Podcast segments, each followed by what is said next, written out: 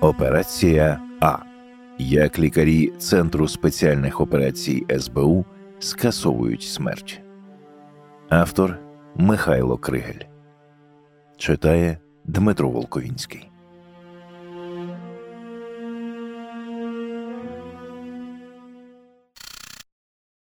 Анестезіолог везе каталку з пацієнтом. Ще живий? питає хірург. Ще ні, відповідає анестезіолог. Лікар із позивним наркоз розповідає анекдот і спостерігає за реакцією. Чи не занадто тонкий жарт для необізнаних у медичному гуморі? Балаклава робить усмішку наркоза невловимою, як мобільний зв'язок після кібератаки. Маска давно стала його супутником по життю в операційних і реанімаціях цивільних клінік, у військових шпиталях на передовій. Медицина бойової травми вперше наздогнала його, коли він за контрактом працював у Лівії на початку нульових, а після окупації Криму служив військовим лікарем у зоні АТО. Наприкінці лютого 2022 року почався новий відлік часу. Саме тоді з'явився наркоз у Балаклаві, лікар-анестезіолог Центру спеціальних операцій А Служби безпеки України. Сьогодні він працює в підрозділі бойових медиків, який створили за зразками медичних корпусів найкращих армій світу США, Франції, Німеччини. За півгодини наркоз і його колеги-лікарі перетворюють на операційну будь-яку будівлю, підвал або салон мінівена настільки близько до лінії зіткнення, наскільки це можливо. Зупиняють кровотечі, коли уламки ракет і снарядів прошивають внутрішні органи поранених, роблять операції на відкритому серці за кілька кілометрів від нуля. В їхніх наплічниках вагою 25-30 кілограмів інструменти й обладнання, яким позаздрили би хірургічні відділення та реанімації більшості українських лікарень. Побратими з Центру спеціальних операцій А називають своїх лікарів янголами. Проте вони рятують не лише спецпризначенців, а й бійців інших підрозділів Сил оборони. Наркоз розповів українській правді, як починався його шлях військового лікаря в Лівії, чому цивільному лікарю доводиться ламати свій мозок у війську, як виглядає тренування на тінях, і в чому для нього головний кайф від роботи.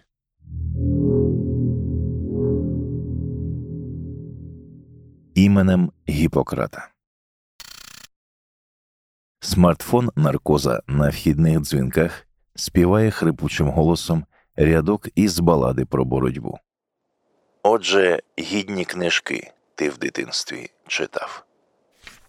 Які дитячі книжки гідні майбутнього лікаря-анестезіолога? В дитинстві я часто хворів. Ясна річ, кожного разу приходив лікар, але ж батькам треба було перевірити всі його призначення.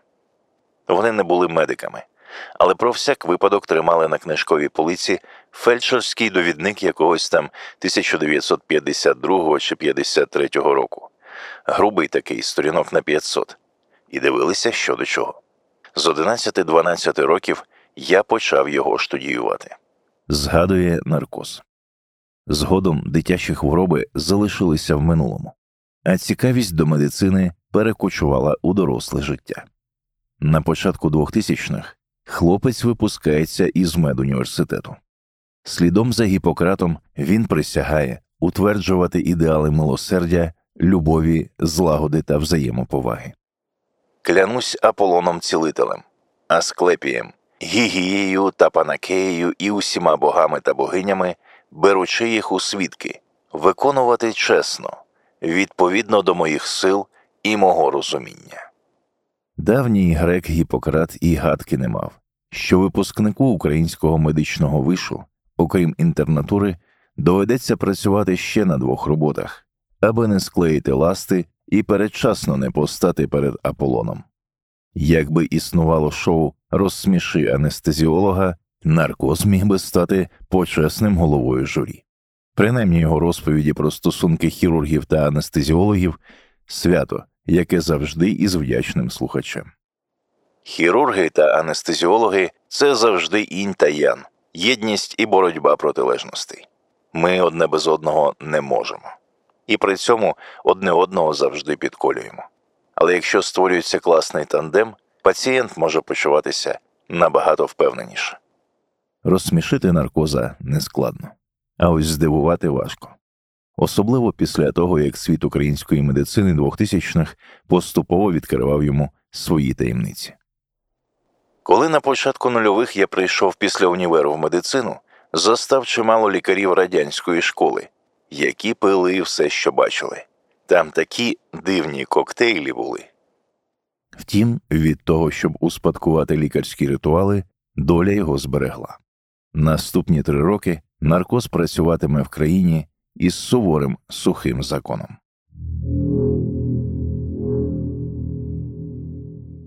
Про роботу в Лівії одного разу телефонує мій одногрупник. Добирають лікарів за контрактом до Лівії. Хочу поїхати. Давай разом. Я його відмовляю. Яка ще Лівія? Там як не війна, то заколот, диктатура, поліцейська країна. Проте намагаюся з'ясувати, що до чого. За кілька місяців телефоную товаришу і кажу майже домовився. Треба пакет документів подати і підписувати контракт. У відповідь чую знаєш, вирішив, що ні, не хочу я туди їхати. Так я опинився в Лівії.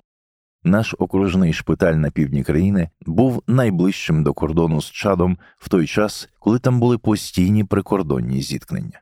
Саме там я вперше зрозумів, що таке військова медицина, отримав перший досвід роботи з травмами і вогнепальними пораненнями. У шпиталі лікували і цивільних, і військових, і поліцейських. Працювали лівійські медики, палестинці, йорданці, болгари, поляки, українці. Були дядьки за 50, які отримали освіту в Німеччині, Італії. А тут я, 24-річний. Мене вразило ставлення лівійців до лікарів. З одного боку, вони дивилися на тебе як на іновірця, а з іншого, те, що ти лікар, нівелювало той гріх, що ти не мусульманин. Таку повагу до лікарів я ніде в Україні не бачив. Багато з того, що я побачив у Лівії, спершу здавалося мені дичиною. Одразу здивував перелік медикаментів, які використовували в шпиталі в три рази коротший, ніж те, чим лікували в Україні. Чим я тут лікуватиму, жахався я. А виявляється, без фуфломіцинів не тільки можна, без них треба лікувати. Від того, що людині влили десяток препаратів замість трьох, краще їй точно не стане. Може, лише 3-5 років тому українська медицина наблизилася до того протокольного рівня, який був у Лівії на початку 2000-х. Саме в Лівії я вперше провів операцію, опис якої з'явився в медичній літературі лише 10 років по тому, пункцію перикарда під УЗД навігацією. Історія така з вогнепальним пораненням привезли п'ятирічного хлопчика, який потрапив під дружній вогонь. Рентгенівський знімок показав три маленькі дробинки. Вони потрапили в грудну клітину. Нібито нічого страшного але дитина вмирала на очах. Коли зробили комп'ютерну томографію, виявилося, що дві дробинки застрягли під шкірою, а третя пройшла в міжребер'ї і пробила правий шлуночок серця. В таких випадках у перикарді накопичується багато крові, яка заважає серцю скорочуватися. Поки готували операційну, колега зробив УЗД серця. Каже ось ось зупиниться. Ми мали виграти час, щоб розгорнути операційну, але часу вже не було. Треба було негайно щось робити. Я беру звичайну металеву внутрішньовенну канюлю. Кажу лікарю, який на УЗД апараті бачить серце і мою голку. Буду просуватися у порожнину перикарду. Допоможи вивести траєкторію. Так я дістався голкою серцевої сорочки прибрав звідти чотири шприци крові. Серце почало скорочуватись. Сьогодні на війні в Україні такі вогнепальні поранення так само досить поширені.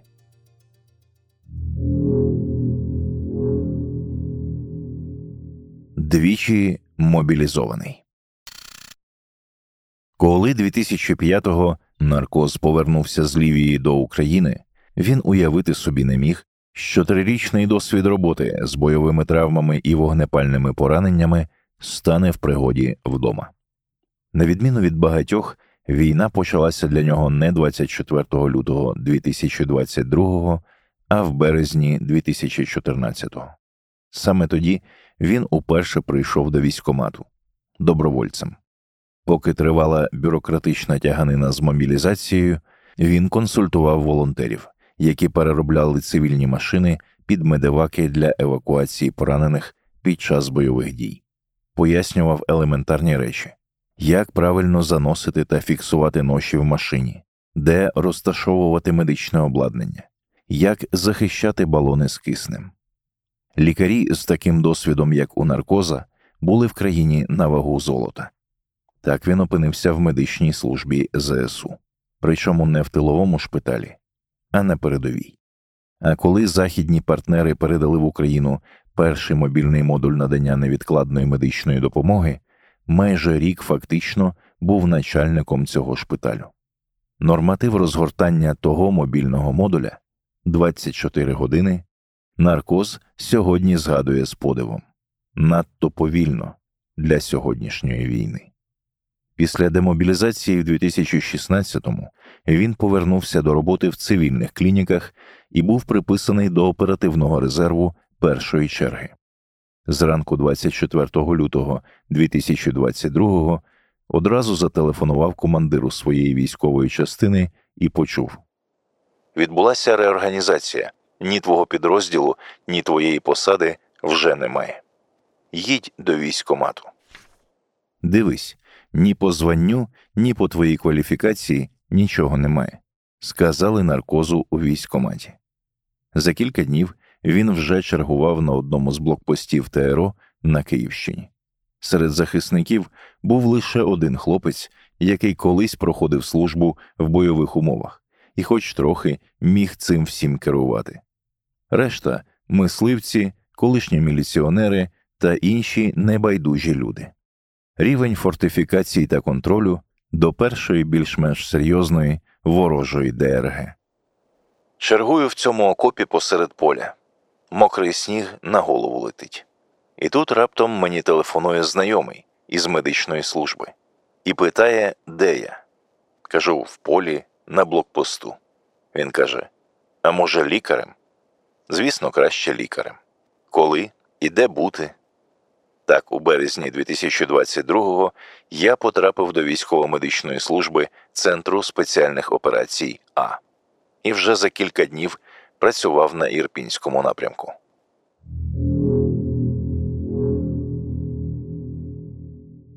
Про цивільних і військових лікарів. Коли цивільний лікар стає військовим, перше, що він має зробити, зламати свій мозок бо робота в бойових умовах суттєво відрізняється від звичної для медиків практики. Поняття золотої години, протягом якої поранені на полі бою мають отримати медичну допомогу, дуже умовне. Як пишуть в англомовній літературі, смерть не знає про існування золотої години. При пораненнях із внутрішньою кровотечею, коли кров потрапляє в грудну або черевну порожнину, час вимірюється хвилинами, і якщо ми не виграємо ці хвилини, для пораненого бійця потім ніколи не настане. Тому військовим хірургам у полях доводиться нехтувати речима, до яких вони звикли у цивільних клініках. А давайте спочатку тричі йодом обробимо живіт, а давайте всі вдягнемо одноразові костюми і правильно зав'яжемо їх ззаду. А робити це має санітарка. А чи маємо ми повний набір інструментів? А давайте ще раз зробимо кардіограму. А який у пацієнта рівень цукру? Який би не був рівень цукру, поранений, наразі загине від того, що стече кров'ю. Другий момент як це зазвичай буває у цивільному житті? Людина потрапляє до хірурга із проблемою, і хірург йде із пацієнтом до операційної для того, щоб цю проблему вирішити. Одна проблема, один вхід. Умовно кажучи, увійшли в живіт, вийшли, Все, проблема вирішена. На фронті це так не працює.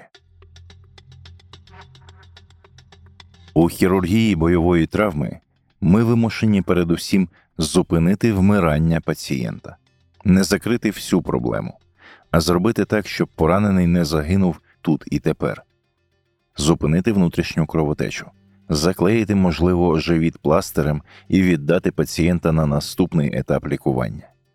Цим ми врятуємо його життя. За добу дві він стабілізується в реанімації. Тоді вже можна його брати на повторну операцію і проводити її в тому обсязі, як звикли в цивільному житті.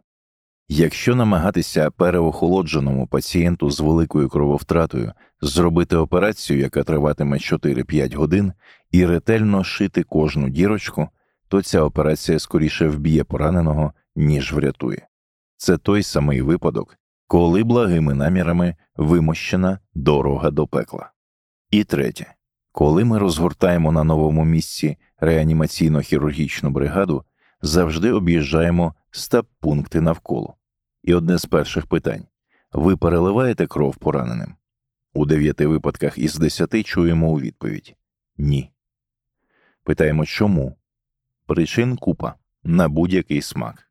Найулюбленіше я не вірю в еритроцити. Це лікар говорить. Зайдіть у деякі державні лікарні особливо якщо вони не поліхірургічного чи політравматичного профілю. Мабуть, я не дуже помилюся, якщо скажу, що багато лікарів в Україні ніколи не переливали кров. Це не проблема воєнної медицини, це проблема української медицини як такої. Армія це зріз суспільства, а в цьому випадку це зріз стану медицини в країні. І ця проблема наразі просто на армію екстраполювалася і загострилася. Тренування на тінях і операційна за 30 хвилин.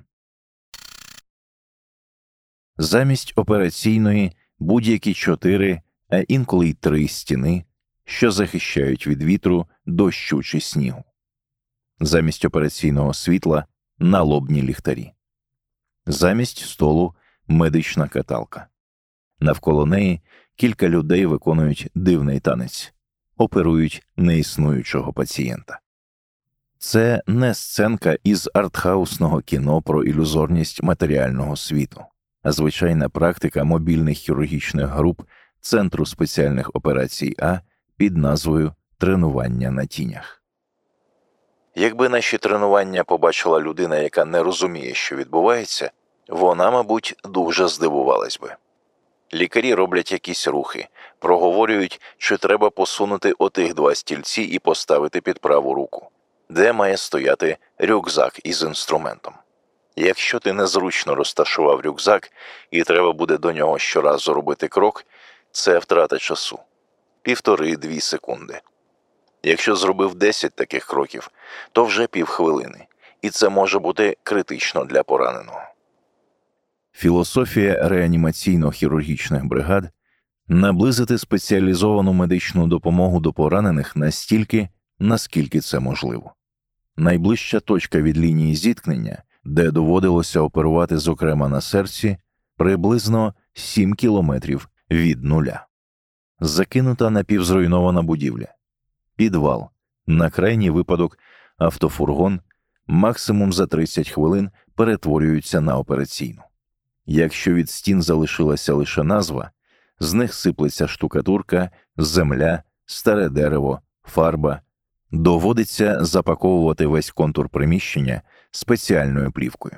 У складі кожної мобільної групи працюють хірург, анестезіолог і лікар невідкладних станів.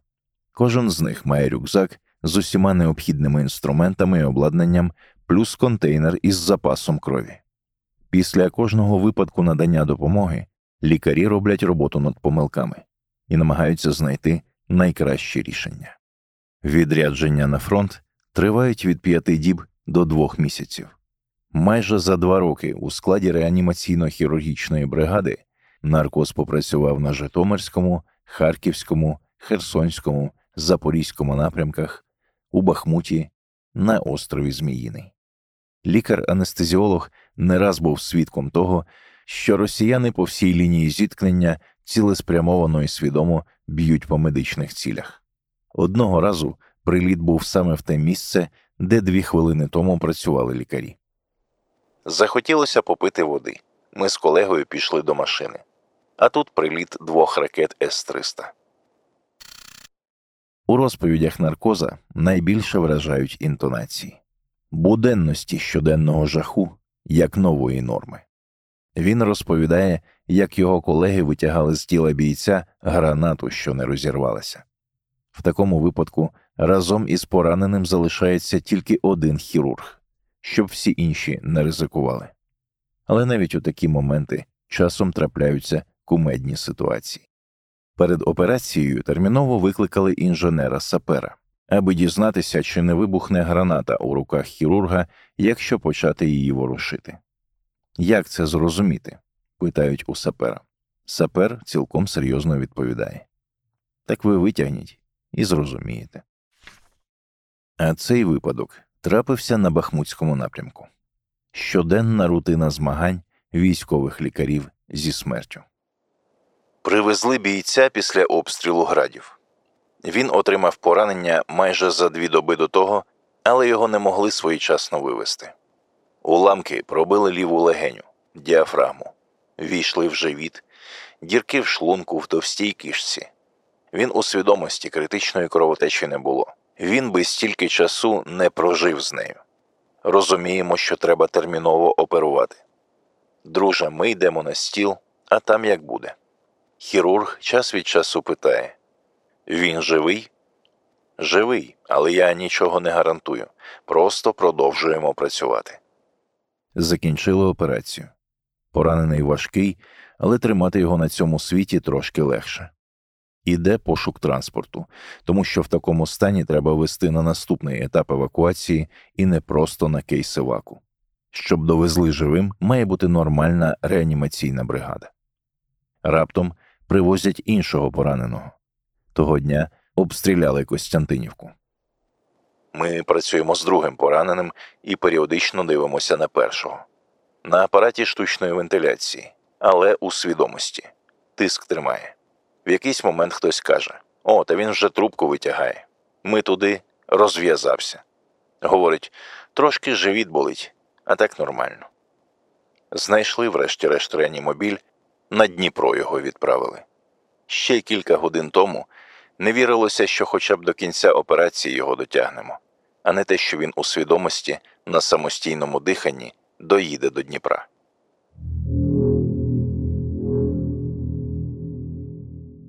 Про дорослішання лікаря та головний кайф від роботи. Зараз я набагато впевненіше почуваюся в професії, ніж коли після універу прийшов працювати інтерном, і при цьому став на порядок менш самовпевненим. Частіше аналізую, чи все правильно зробив, чи не було іншого рішення. Загалом це не лише про професію, але й про життя, бо наше життя формується навколо професії. Не можна бути лікарем з 9 до 18 з перервою на обід. Я був дуже запальним, заводився із півоберту. Що ви мені розповідаєте? Я щойно все це на кафедрі проходив. А з досвідом розумієш, що те, чого вчили на кафедрі, воно в реальності взагалі не працює. Наразі я став набагато більш спокійним, врівноваженим. Порахуй до десяти, а потім кажи все, що вважаєш за потрібне, якщо після десяти воно іще залишатиметься актуальним. На жаль, менше довіряю людям, проте більше довіряю інтуїції. Насправді, інтуїція це реалізація нашого досвіду на підсвідомому рівні. Якщо у мені з першого погляду відчуття, що з людиною щось не так, то згодом частіше за все це перше враження підтверджується, скільки б начебто добрих справ або справді добрих справ ця людина не зробила. Можливо, це прозвучить цинічно, але інколи до тебе привозять не пацієнта, а кістково-суповий набір, не знаю, як це інакше назвати. І ти не уявляєш, як він доживе до кінця операції. А закінчується операція, бачиш, живий. Я вже багато років керуюся в роботі головним правилом людина жива, допоки вона не мертва. Доки є ознаки життя, маємо робити все можливе.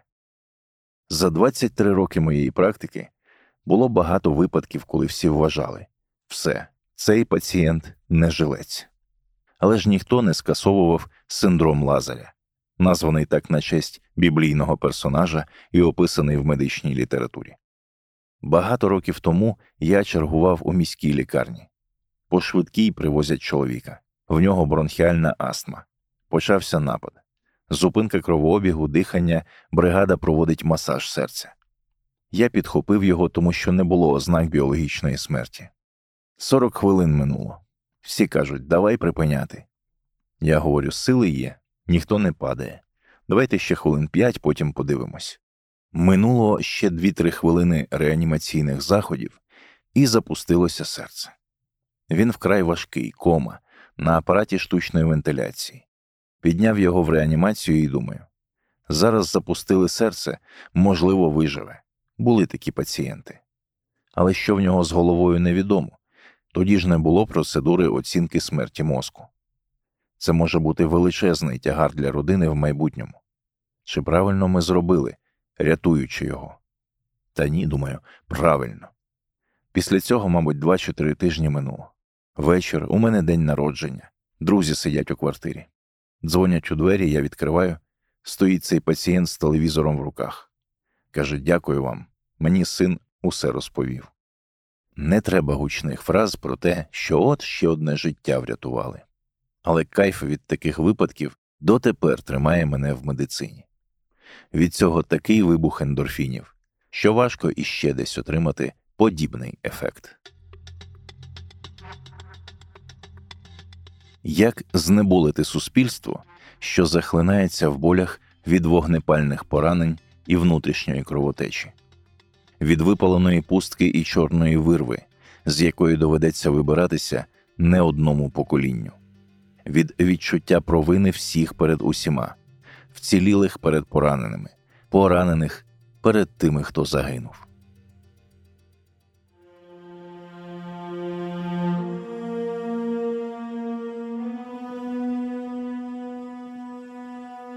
Від розповіді наркоза про те, що найчастіше питання бійців перед анестезією, чи вдасться зберегти кінцівку. А після того, як вони приходять до тями, чи зможуть швидко повернутися в стрій. Хтось має знати, що з цими відтінками болю робити. Чом би не анестезіолог, із грецької лікар, який позбавляє пацієнта відчуття, разом із відчуттям і болю. Тому наостанок питаю наркоза про знеболювальне для суспільства. Суспільство можна знеболити обіцянками швидкої перемоги, і воно підсяде на гулку. Але тільки но припиняють годувати цим наркотиком, починається ломка. Тому я би не радив чекати на чарівну пігулку. Радив би, по-перше, зменшувати фактори, які викликають біль. У нашому випадку це означає ставати міцнішими і посилювати наше військо.